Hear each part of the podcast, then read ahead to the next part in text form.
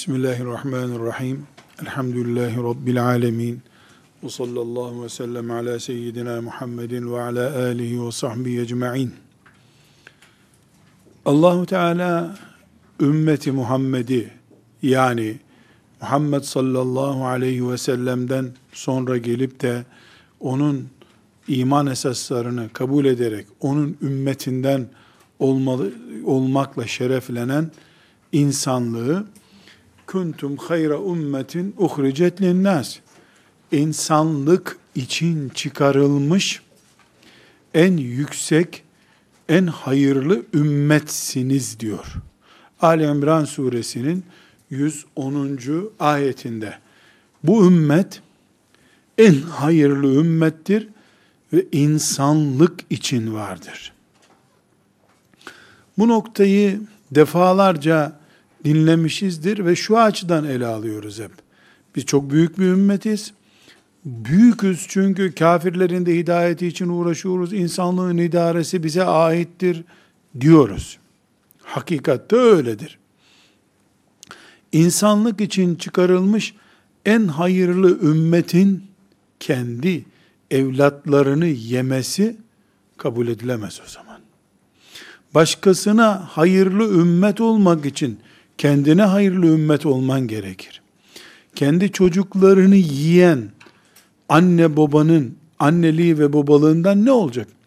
İnsanlığın hidayeti için uğraşan bir ümmet, varlık nedeni insanlığın hidayeti olan bir ümmet, asla kendi çocuklarını yemez, yiyemez.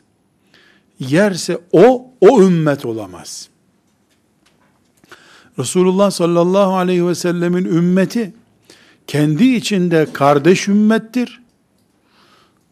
Toplandıklarında, toplandıkları zamanda da insanlığın umudu bir ümmettir. Eğer Müslümanlar kendi içlerinde birbirlerinin imanını ve birbirlerinin insanlığını hedef alan bir hayat yaşarlarsa, bu onların umut oldukları bir insanlığın karşı tarafında yani iyilik tarafında da bulunmadıklarını gösterir. Allah muhafaza buyursun böyle bir akıbetten. Bu girişi Ali İmran suresinin 110. ayetini şunun için gündeme getirdik. Bugün ümmeti Muhammed'in kardeşliğini zedeleyen ve mümin kardeşler olarak yaşamamızı engelleyen en büyük sorunlardan birisi Müslümanın Müslümanı tekfir etmesidir. Tekfir etmek onun kafir olduğunu söylemek demektir. Müslüman Müslümanı tekfir ettiği zaman yani A Müslüman B Müslüman için o kafirdir deyip isim vererek, adres göstererek tekfir ettiği zaman bu Müslümanların birbirlerini yemeleri demektir. Bu birbirlerini yeme önce iman olarak yeryüzünde ümmeti Muhammed'in toplu olarak görüntüsünü parçalamaktır iman açısından. Bu parçalamanın peşinden de çok geçmeden tekfir ettiği yani kafirdir dediği insana silah doğrultmayı da mubah hale getirmek demektir. Dolayısıyla tekfir hem iman dünyamızı parçalıyor hem insani ilişkilerimizi ölümcül tehlikelerle karşılaştırıyordur. Tekfir dinimizin kuralları açısından bir vakıadır. Yani tekfiri yok kabul edemeyiz. Yani bir grup insanın kafir olma ihtimali vardır. Allah dinine giren herkesin ne yaparsa yapsın o dinde kalacağını belgelememiştir. Yani böyle bir şey buyurmamıştır bize. Yani bir kere kelime-i tevhid getiren bir insan bir daha dinden çıkmaz. Böyle bir şey yok ki. Girdiği gibi de herkes çıkabilir. Ama bu yani tekfir imkanının varlığı bir grup insanın veya şahsın İslamiyette iken İslamiyetten çıkabilme ihtimali bireylerin birbirleri hakkında kullanabilecekleri bir kanaat değildir. İslam devletinin şeriat mahkemesinin kararlaştırması sonucu bir insanın düşünce ve eylemlerinin, sözlerinin, beyanlarının kafir olup olmayacağını söylettirebilir. Yani mahkeme kararı gerektiren, o mahkemede şeriat kaidelerine göre kurulmuş ve işleyen bir mahkeme olması lazım. Öbür türlü insanların imanlarının kararını muayyen kişiler açısından A, B, C, D sınıflandırmasında D kafirdir, dinden çıkmıştır diyebilmek Müslüman için büyük bir risktir. Bu riskin dünyevi sıkıntısını konuşuyorum şimdi. Bunun bir de uhrevi sıkıntısı var. Resulullah sallallahu aleyhi ve sellem Efendimiz uyarıyor. Buyuruyor ki bir Müslümana kafir dendiğinde o söz ortada kalmaz buyuruyor. A Müslüman B Müslümana kafirsin sen veya o kafirdir dediğinde bu söz ya gerçekten gidip o adamı bulmuştur. Kafir olmuştur o adam. Söz yerini bulmuştur. Bu bir ihtimal. Hadisi şeriften okuyoruz. İkinci ihtimal ne? Söz gitmiş o adamı bulmuştur ama yerine oturmamıştır. O adamın Allah nazarında kafir olmadığı e, ortaya çıkmıştır. Kafir değil adam. E kafir olmayınca bu sözde bir kere kullanıldı. Ne diyor? Sallallahu aleyhi ve sellem Efendimiz sözü kullanana geri döner bu söz diyor. Müslümanlar birbirlerine kafir diye hitap ettiklerinde, tekfir ettiklerini, tekfir etmek kafir olduğunu söylemek. Kavram Arapça olduğu için ve dini bir kavram olduğu için izah ediyorum. Tekfir etti, kafir olduğunu açıkladı demek. Tekfir ettiği zaman Müslümanlar birbirlerini ya öldürecekler ya ölecekler şeklinde bir sonuç ortaya çıkar. Bu uhrevi açıdan tehlikeli. Müslümanların birbirlerinin imanını tartışma konusu yapması elbette dünyevi açıdan da ele alındığında vahim bir sonuç ortaya çıkıyor. Ee, ümmet insanlık için çıkarılmış, insanlığa yardım etmeye giderken kendisi trafik kazası geçiren ambulans konumuna düşüyor bu sefer. Birbiriyle boğuştuğu zaman biz e, Müslümanlar olarak birbirlerimizin imanı hakkında kanaat kullanamayız. Bu bir şeriat mahkemesinin kararıyla ancak olabilir. Fakat tekfir edilmek prensip olarak nelerin üzerinden dönüyor? Allah'ı inkar etmek, melekleri inkar etmek, ahireti inkar etmek, namazı inkar etmek, alkolün, faizin, zinanın haram olduğunu kabul etmemek. Bunlar tekfir edilmeyi gerektiren şeylerdir. Ya bir insan ben Müslümanım, Müslüman değilim diyecek. Maazallah. Bitti onun kafir olduğunu kendisi söylüyor. Başkasının bir kararına ihtiyacı yok zaten. Ya da e, onun eylemlerinin kafirlik olduğunu bir şeriat mahkemesi belirleyecek. Bu eylemlerin sahibi, bu sözün sahibi dinden çıkmıştır. Yeniden iman etmesi gerekir diyecek. Bunun dışında biz kafirliğin standartlarını konuşabiliriz. Bunu bir bireye uygulayamayız. Ne deriz? Faizin Allah'ın yasağı olduğunu kabul etmeyen dinden çıkar deriz. O kime uyarlanıyorsa kendini bulur artık. Caminin kapısında durup güvenlik görevlilerinin silah araması yaptığı gibi camiye girenlerden iman testi yapamayız. Mümin misin, kafir misin? O adam 40 kere dinden çıkacak iş yapmış olsa bile camiye gelip namaz kılması yeniden iman ettiğini gösteriyor en az. O anlık bir iman. Camiden çıkar tekrar kafir olabilir.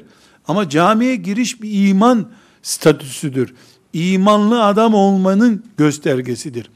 Burada özellikle vurgulayarak ve altını çizerek söylediğim şey var. Tekfir etmek tehlikelidir. Bunu literatürden kaldıralım diyemez kimse. Dinden çıkmak diye bir realite var. İnsanların Allah'a baş kaldırarak, Peygamber aleyhisselama hakaret ederek dinden çıkmaları mümkündür. Eylem olarak bu eylemin kafirlik olduğunu, dinden çıkmak olduğunu, belki cezasının çok ağır cezalar olabileceğini konuşuruz. Lakin bunu muayyen bir şahsa, Ahmet'e, Ayşe'ye, Fatıma'ya, Zekeriya'ya, İsa'ya, Veysel'e, Olcay'a, Tunca'ya böyle bir şahsa indirgemek çok büyük bir sorun. Müslümanlar kendi okudukları ilmihal bilgileriyle veya okudukları birkaç heyecanlı kitaba göre ellerine kalem alıp kafirlerin listesidir diye mahkeme kararı gibi kararlar deklare edemezler. Bu yapıldığı zaman ümmetliğimiz zedeleniyor, parçalanıyor. Çünkü itham ettiğin herkesin de sana itham edecek şeyi vardır. Eğer birbirimizin imanını boğazlarsak, boğazladığın iman sayısı kadar seni de boğazlayacaklar demektir. Yani sen silah doğrulturken karşındaki teslim olmuyor. O da silah doğrultuyor. Sen onun imanını yok kabul ediyorsun. O da senin imanını yok kabul ediyor. Tekrar vurguluyorum. Gelsin gelen gelsin kahvesini içsin, nargilesini içsin. İslam kahvesi diye bir kahve çeşidimiz yok bizim. Elbette mümin var, kafir var. Mümin olduğu halde dinden çıkan var. Kafir olduğu halde iman edip mümin kardeşlerimizden olan var. Bu sirkülasyon, gizli, yoğun giriş çıkış var. Ama bunun kimler olduğunun listesi sadece Allahu Teala'dadır. Müminler bu konuda birbirlerine hükmetmemelidirler. Birbirlerinin celladı olmamalıdırlar. Biz her türlü tehlikeye rağmen karşımızdaki mümin kardeşlerimizin yüzde bir de olsa imanda kalmalarını tercih etmek zorundayız. Yani yüz seçenekten bir tanesi sadece hala onun mümin olduğunu gösteriyorsa o noktada biz tercihimizi kullanmalıyız. Bayram namazına geldi. 365. gün camiye geliyor ilk defa. Bu bile o anda iman etme ihtimalini gösteriyor. Orada Allahu Ekber diye imam tekbir getirdiğinde, o da Allahu Ekber dediğinde mümin işte. Bu 99 eyleminin küfürde olduğunu, Arefe günü akşamına kadar küfürde olduğunu gösteriyordu. Bayram sabahı namaza geldi, yüzde bir bir ihtimal bu. Müslüman oldu herhalde, mümin kardeşimizdir. Bir daha onun küfrünü görünceye kadar tavrımızı gösteririz. Mümin kardeşi tavrı gösteririz. Küfre düştüğünü gördüğümüz, tereddüt ettiğimiz zaman da çekincelerimizi koyarız. Bu Allah'ın hükmüne kulların müdahale etmemesi açısından bir sorun yani, bir gerçek. Bir de müminler olarak önünü alamayacağımız bir sele dönüşür bu. Bir kere müminler başkasının imanını konuşma hakkını kendinde gördü müler, bunun önünü alamazsınız. Nitekim ümmeti Muhammed'in en hayırlı ikinci döneminde küçük bir kıvılcım çıkardı şeytan. Bu kıvılcımdan Ali bin Ebi Talip gibi bu ümmetin en büyük on adamından birisi bile bu kıvılcımdan kurtaramadı. Ali kafir oldu dediler. Kaç sahabi için kafir oldu dediler ve öldürülmelerini Allah rızası için yapılacak bir iş olarak gördüler. Meşhur haricilik dediğimiz ekol o dönemde başladı. Yani bu sel bir kere dağın başında yuvarlanmaya başladı mı, dere sel gibi aktı mı, onun önüne şehir dayanmıyor bir daha. Ta gidip okyanusu buluyor, her şeyi çer çöp haline getiriyor. Ondan sonra düzeltsen de düzelecek bir şey kalmıyor ortada. Bu sebeple bu asırda ve önceki asırlarda ümmetimizin başına gelmiş en büyük felaketlerden birisi Müslümanın Müslümanlığı ile oynama cüretinin ortaya çıkmasıdır. Tekrar ediyorum. Bir, Bu bir vakadır. Böyle bir olay var. Yani insanlar dinden çıkabilirler. Faizin helal olduğunu söyleyen adam dinden çıkmayacaktı. Ebu Cehil de mi çıkacak tek başına? Kim? Elbette çıkacak. Faiz helaldir diyen dinden çıkar. Zina helaldir diyen dinden çıkar. Katliamı serbest gören dinden çıkar. Bu bunda şaşıracak bir şey yok. Ama bu kararı cami imamı filanca müftü vermez. Bir mahkeme kararıyla bir soruşturulma ve büyük bir muhasebeden sonra verilir.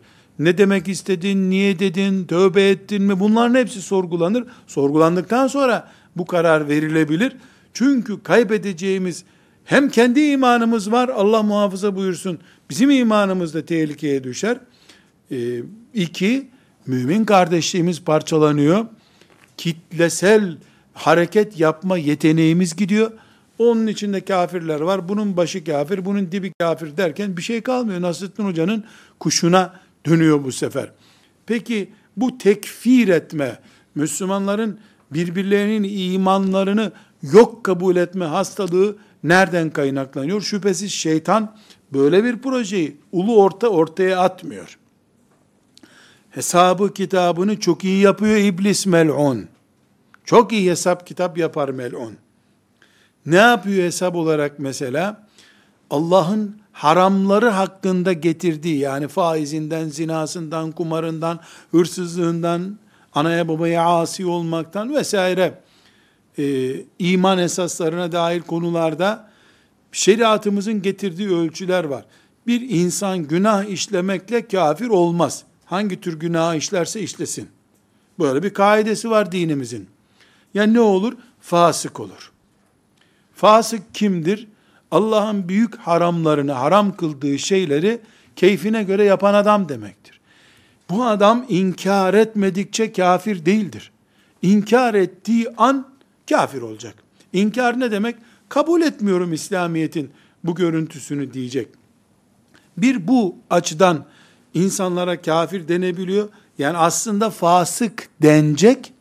Fasık demeyi tatmin olmuyor derken. Yani zehirini kusamamış oluyor o zaman. Fasık oğlu fasık diye hakaret etse e, hadi git işine denecek. Bu hazzını alamayacak. Doymuyor. Kafir deyince oh bir rahatlıyor. Çay içmiş gibi oluyor. Yazın dondurma yemiş gibi hissediyor. Kafir dedi ona. Dışladı, rahatladı oluyor. Bu belki de psikolojik, şizofrenik bir takdim veya tatmin hastalığıdır. Nauzubillah. Her halükarda bu açıdan bunu tehlikeli. İki, fikri ihtilafları küfür noktasına taşımak diye de bir tehlike var. Yani ashab-ı kiramın konuşmadığı konular var.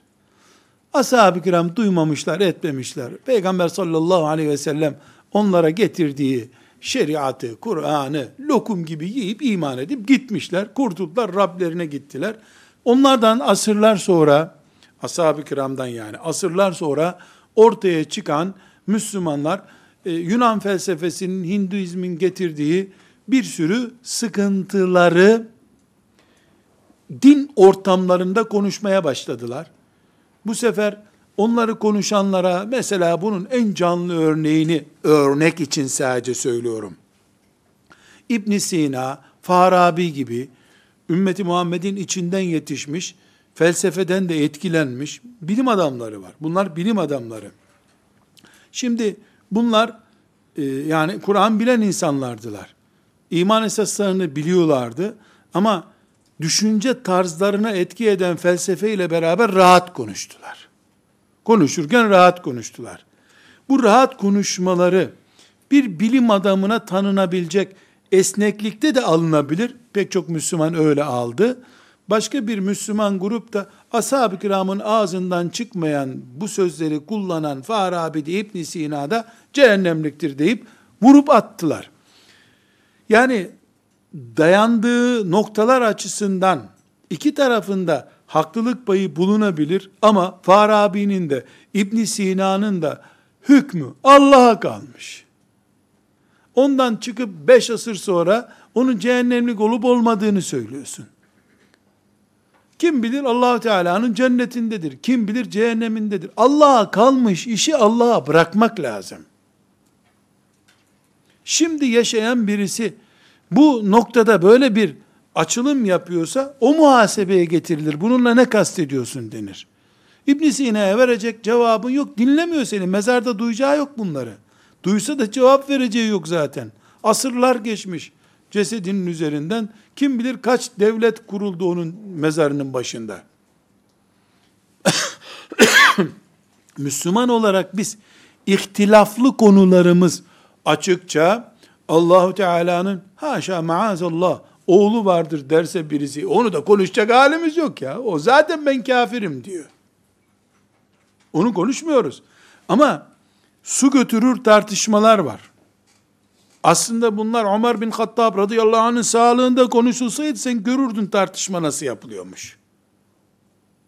Yani dilinden adamı gökyüzüne asardı herhalde.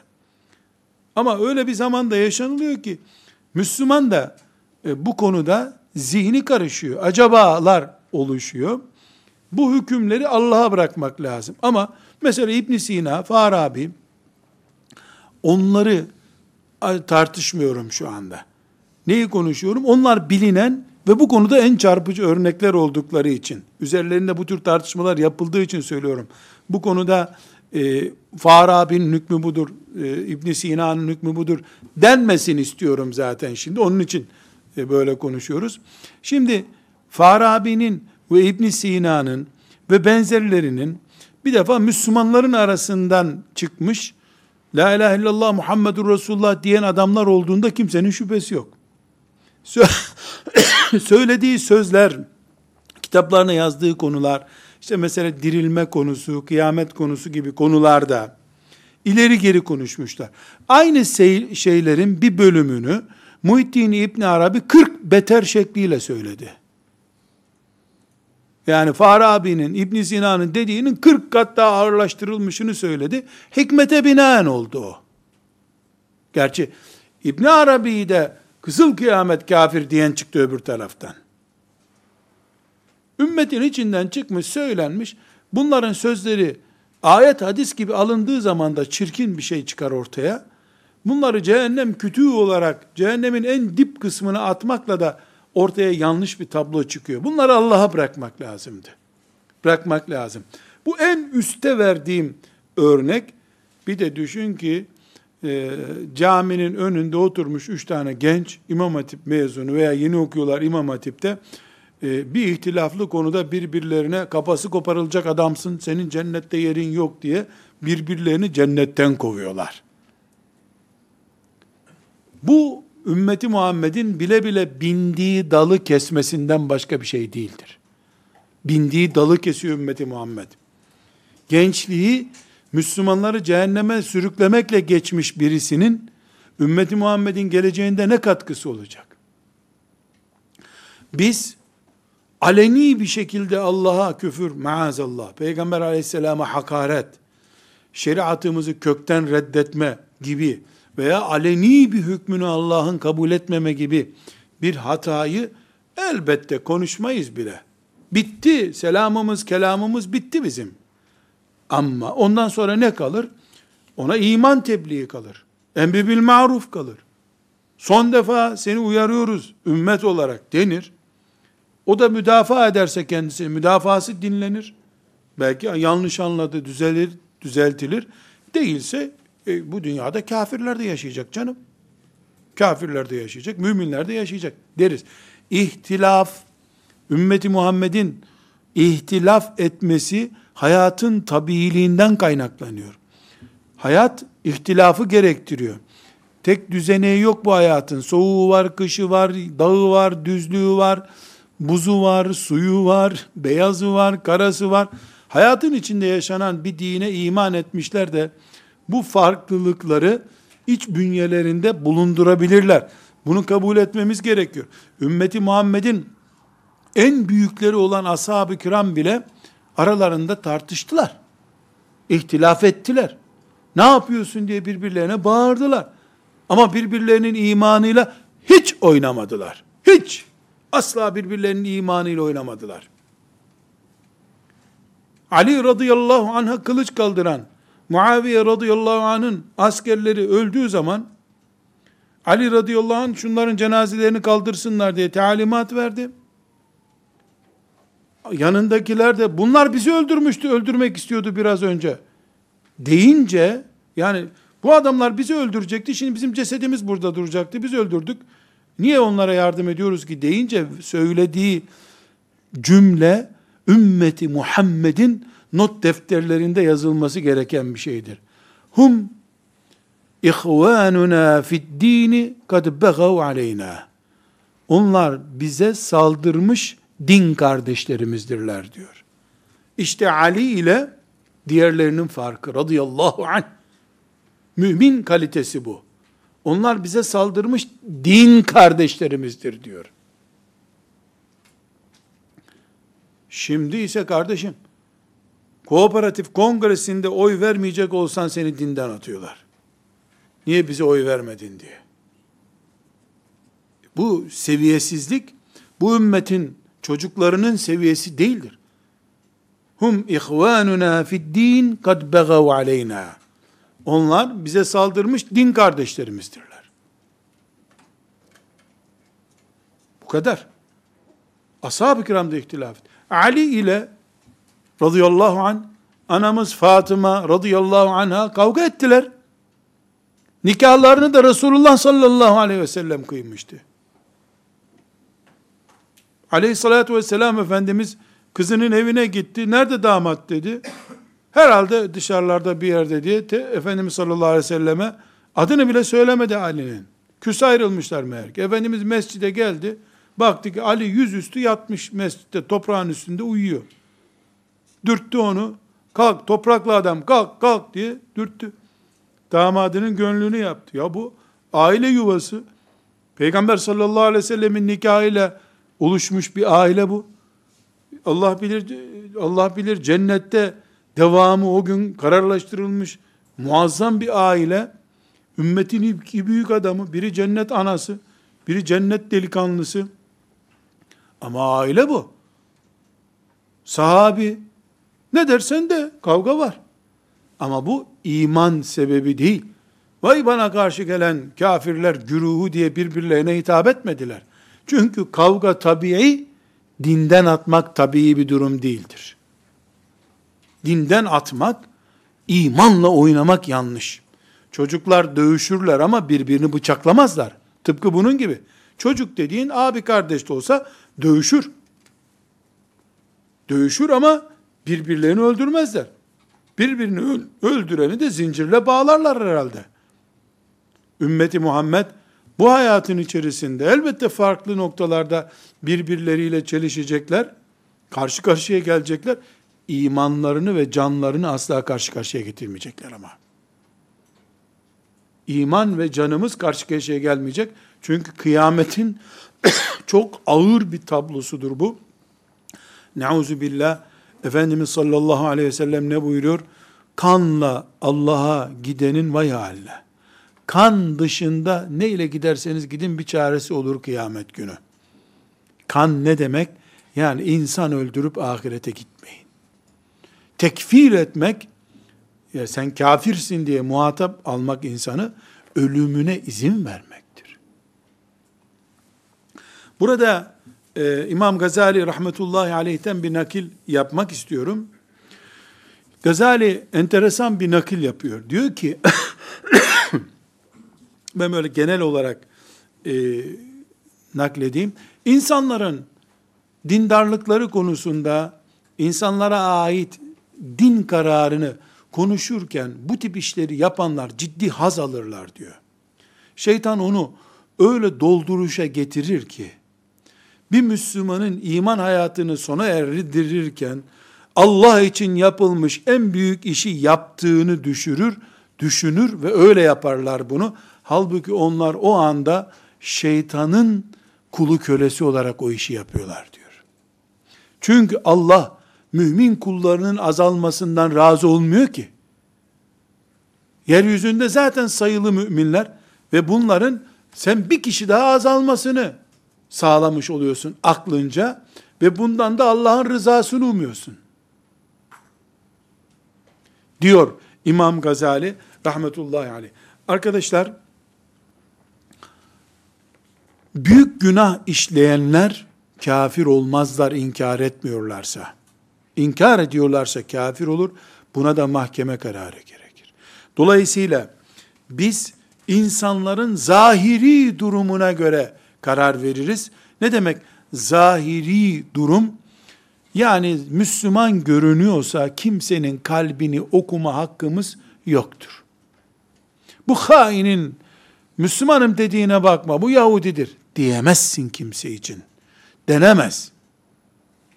Çünkü kalp Allah'a aittir. Efendimiz sallallahu aleyhi ve sellem ne buyuruyor? Biz dışa göre karar veriyoruz. Vallahu yetevelles serair. İç sırları Allah biliyor. Biz bilmiyoruz diyor.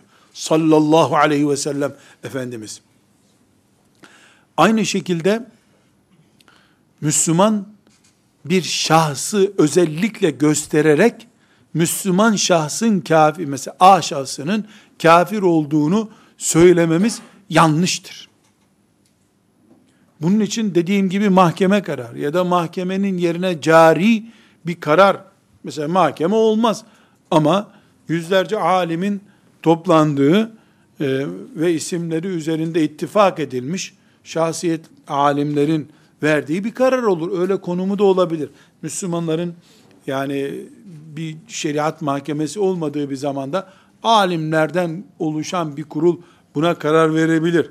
Yani ilim talebelerini demiyorum ama. Bizim adımız olsa olsa ilim talebesi olur. Böyle şeylerde bizim kararımız olmaz. Alim, allame insanlar oturup bu kararı verebilirler. Bir başka mesele, bir insanın kafir olduğu söylenmesi için balik birisi olması lazım. Çocuktan kafir olmaz. Aklı yerinde olması lazım. Deli niye kafir olsun ki? Üç, silah altında söylenmiş sözler. Asla kafir yapmaz insanı. Ayetle sabit. Ve bir başka gerçek, yanılarak bir insanın ağzından çıkmış söz onu kafir yapmaz. Cümleyi yanlış kurdu. Kitabı yanlış tercüme etmiş. Anlamamış.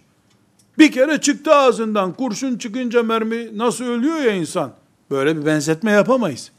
Ve bir başka mesele öğrendiği şey ilkeler var. Bir usul okumuş vesaire. O okuduğu şeye yorum yaparak bu hükmü koymuş. Yorumu da yanlış olmuş. Bu adam yorum hatasından buna din literatüründe tevil yapmak diyoruz. Tevil yaparak bunun böyle olduğunu söylüyor. Kesinlikle Müslümana kafir denemez. Kafir olması için körü görüne, inadına, direterek mesela Allah yoktur demesi lazım. Mesela Peygamber sallallahu aleyhi ve selleme Cebrail yanlış geldi demesi lazım. Peygamber sallallahu aleyhi ve sellemin filan sözü söylemeye hakkı yoktu, yanlış söyledi demesi lazım.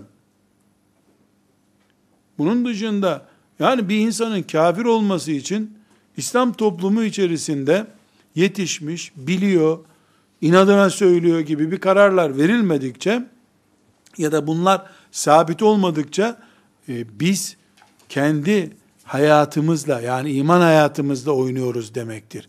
Hem bireysel olarak ağır bir hata yapıyoruz hem de ümmeti Muhammed'in zayiat görmesine, erimesine ne neden oluyoruz. Burada çok önemli ilmi bir meseleye işaret etmek istiyorum. Kur'an-ı Azimuşşanımızda bazı ayetler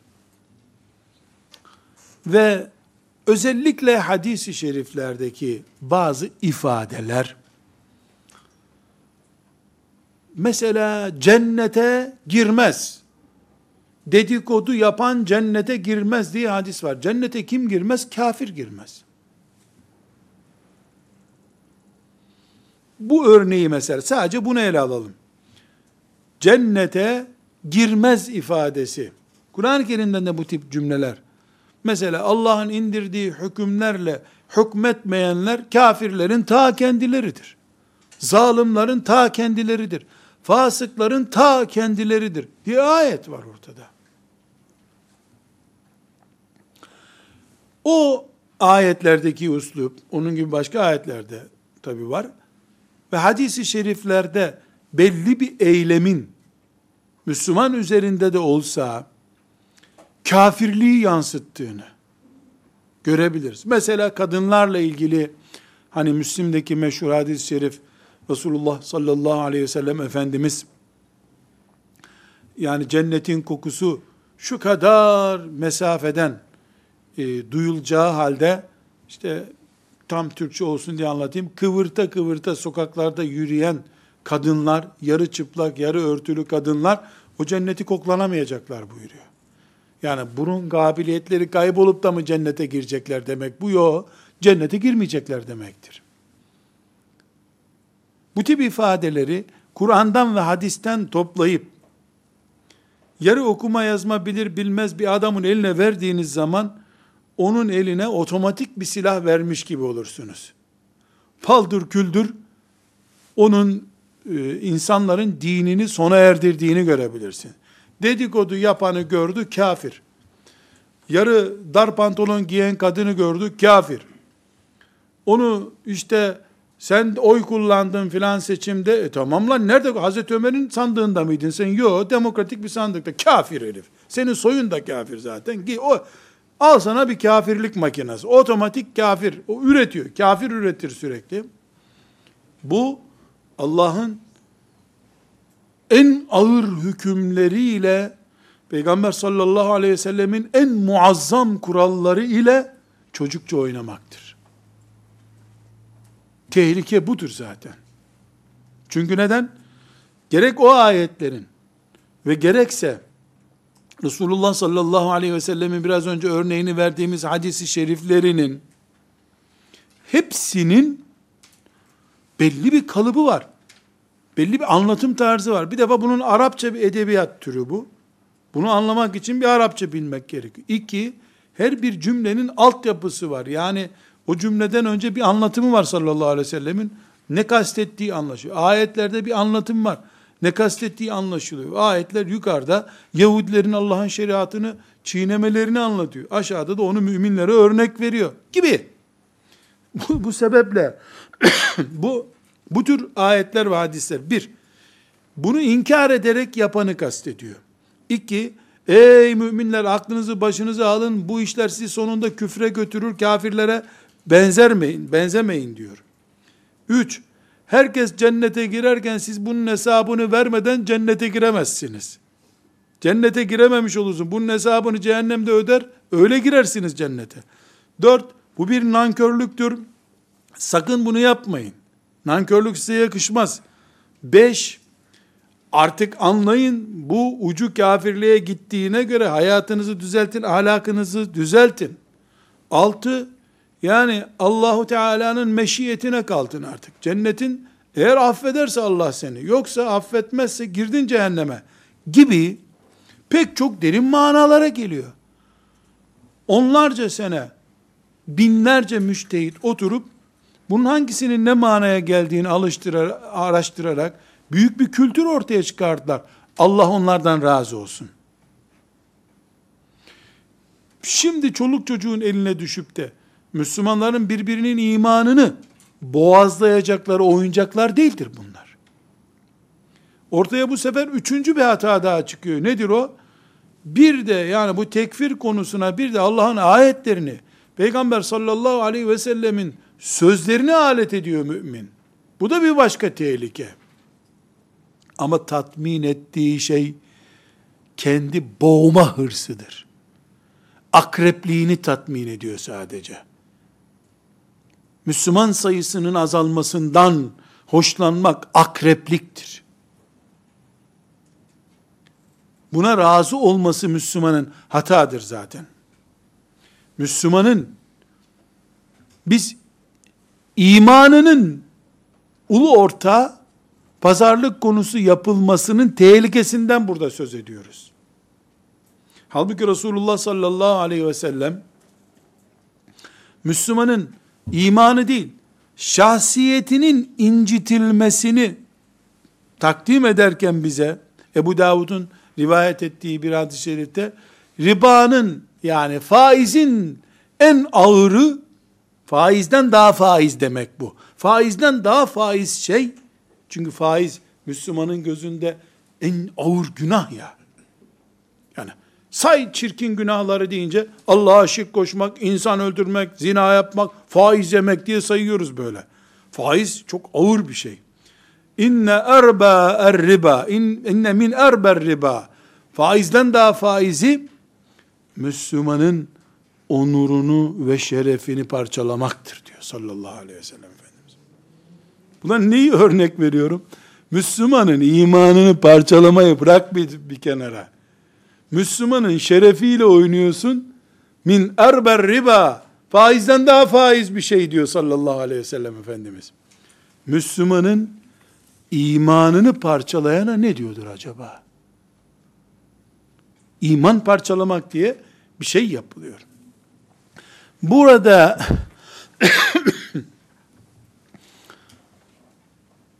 toparlamaya çalıştığımız cümle şudur.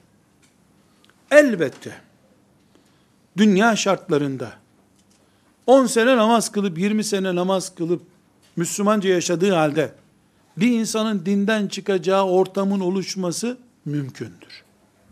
Kuru kuruya böyle bir şey olmaz diyemeyiz. Vaka bu. Bunun örneği de çoktur.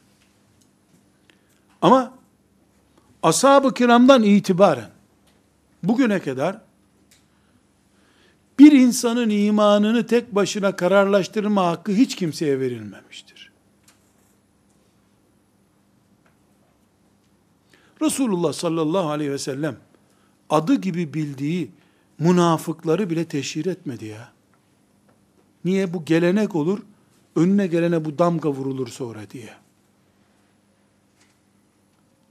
Ki biliyordu onları. Huzeyfe'ye söyledi çünkü radıyallahu anh. Sallallahu aleyhi ve sellem. Ne büyük bir idrak bu.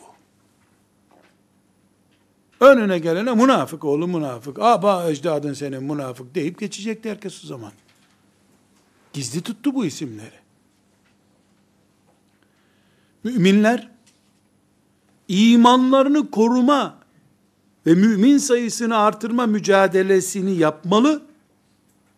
İnsanların imandan çıkmalarına karşı tehlikeleri uyarmalı.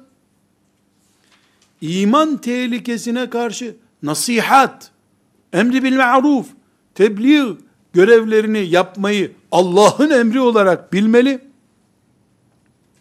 Gerekiyorsa bir müminin imandan çıkma tehlikesine karşı 40 kere ayağına gidip yalvarıp yakarıp etme eyleme bir kardeş kaybetmeyelim biz demeli. Ve bunun için gerekiyorsa haksızlık bende kalsın, yeter ki ümmetten bir kişi azalmasın diyecek feragatte bulunmalı. Ama asla ve kat'a kafir listesini büyütmemeliyiz. Biz iman potansiyelimizi artırarak, mümin kimliğimizi büyüterek, daha güçlü olmakla mükellefiz. Kesip doğrama, kasaplık hakkımız hiçbirimizin yoktur. Kim kendini resmi kasap, meleklerden yetkili bir kasap olarak görüyorsa onun aklı yoktur. Aklı yoktur. İslam devletinin, şeriat mahkemesinin hakkı hiç kimsede değildir. Ve Müslümanların imanlarıyla uğraşanlar başka hiçbir iş yapamayan insanlardırlar. Talebe yetiştiremezler onlar. Kendi ailelerine hükmedemezler. Karılarına da kafir deyip sokağa atarlar zaten. Boşarlar hemen. İşi olmayan, iş beceremeyen, gelecek umudu taşımayan her şeyi kıpkırmızı gören insanlar ancak o kafirdir, bu kafirdir diye liste ilan ederler. Biz ümmeti Muhammed'in çoğalması, büyümesi için mücadele etmek zorundayız. Meselenin özeti budur. Değerli kardeşlerim, aziz mümin kardeşlerim, Rabbime hamd ediyorum. Üç aydan beri burada Allah'ın lütfu ve keremiyle müminler kıyamete kadar kardeş kalacaklardır diye başlıklandırdığımız bir konuyu işledik. Kıyamete kadar kardeşiz. Sizleri şahit tutuyorum. Şu anda melekler de şahidimizdir. Bu konuştuklarımızda maddi ve manevi şahitlerimizdir. Bütün müminleri kardeş bilmeyi Allah'ın emri olarak kabul ettik. Eziyetsiz kardeşlik olmayacağını hayattan öğrendik. Allah'ın hatırı için, onu sevdiğimiz uğruna bize yapılan her şeyi affedebileceğimizi Müslümanlığımızın gereği gördük. Eziyeti çekilmemiş kardeşliğin ahirette işe yaramayacağını biliyoruz. Bu yaşadığımız zamanda en başta dijital dünya olmak üzere bulunduğumuz ortamlar, ticaret yerlerimiz, hatta İslami maksatlı vakıflarımız, her yer bu kardeşliğimizin yıkılması, zedelenmesi için bir tür gayret ediyor. Sanki internet bizi parçalamak için kurulmuş bir müessese gibi. Sanki diyorum. Elhamdülillah. Biz yine mümin kardeşliği Rabbimizin bize emir buyurduğuna iman ettik. İnşaallah Rabbimin lütfu ve keremiyle o lütfedecek ve keremiyle bize ihsanıyla muamele buyuracak. Kıyamete kadar ömrümüz olsa la ilahe illallah Muhammedur Resulullah diyen kimseyle kavga etmeyeceğiz. Bu kavga etmeme elimizdeki arabayı alma pahasına da olsa, bizi tartaklaması pahasına da olsa, körü körüne her ne kadar kendimizi ve malımızı feda etmeyeceksek de, sonunda ya Müslüman kardeşliğimiz ya da arabamız olursa, inşallah arabamızı feda edeceğiz. Yeter ki Müslüman kardeşliğimize leke gelmesin, ben ahirette alırım bu arabayı, sen götür şimdi, diyeceğiz. En başta hanımlarımız, eşlerimiz, çocuklarımız, annelerimiz, babalarımız, abilerimiz, kardeşlerimiz olmak üzere, halalarımız, teyzelerimiz, vakıftaki arkadaşlarımız, medresedeki, okuldaki arkadaşlarımız olmak üzere, ticaret ortaklığımız sürdürdüğümüz kardeşlerimiz olmak üzere, daha sonra bizim yaşadığımız topraklarda, diğer topraklarda yaşayan mümin kardeşlerimiz olmak üzere, bu kardeşliği en küçük kardeşlik noktasından en büyük kardeşliğe kadar inşallah götüreceğiz. Rabbimizden bu konuda bize yardım etmesini niyaz ediyoruz. Çünkü bu kolay yapılır bir iş değil. Ben böyle adaklar yaparken, nezirler ortaya koyarken, şeytan, mel'un, benim bütün kardeşlerimle kavga etmem için beni delirtecek kadar gayret edecektir muhakkak. Çünkü Allah madem ki kardeşliğimden razı oluyor, tıpkı sabah namazı kılmamdan razı olduğu gibi, e elbette ki benim kardeşliğimin olmaması için uğraşacaktır o. Ben zinaya düşmeyeyim diye gayret ettiğim gibi, kardeşliğimi bozmayayım de, diye de gayret edeceğim. Ben aynı şekilde alkol bataklığına düşmemek için gayret ettiğim gibi, kardeşime leke getirmek ya da ben kardeşlik zedelediğim için kıyamet günü hesap vermek durumuna da gelmemeye gayret edeceğim. Çünkü innemel müminune ihvetun. Müminler ancak birbirlerinin kardeşidir. Ayeti akimus salah ve atuz zekah. Namaz kılın, oruç tutun, ve cahidu fillah. Allah için cihad edin. Hangi kitapta yazıyorsa o kitapta yazıyor. Kardeşlik ilkemiz tarihi bir hatıra değildir bizim için. Kardeşlik ilkemiz ashab-ı kiramdan gördüğümüz çok güzel bir hatıra değildir. Allah'ın kitabından aldığımız bir emirdir. Peygamber sallallahu aleyhi ve sellemin hadisi şeriflerinden öğrendiğimiz bir emridir. Kardeşliğimizi hiçbir şeye kurban edemeyiz. Kendimizi ederiz de kardeşliğimizi etmeyiz. Allahu Teala'nın izni ve lütfuyla böyle istiyoruz. Böyle birbirimize şahit olmamız gerekiyor. Allah'ın lütfuyla da böyle ölüp böyle dirileceğiz. Bu kadar. Velhamdülillahi Rabbil alemin.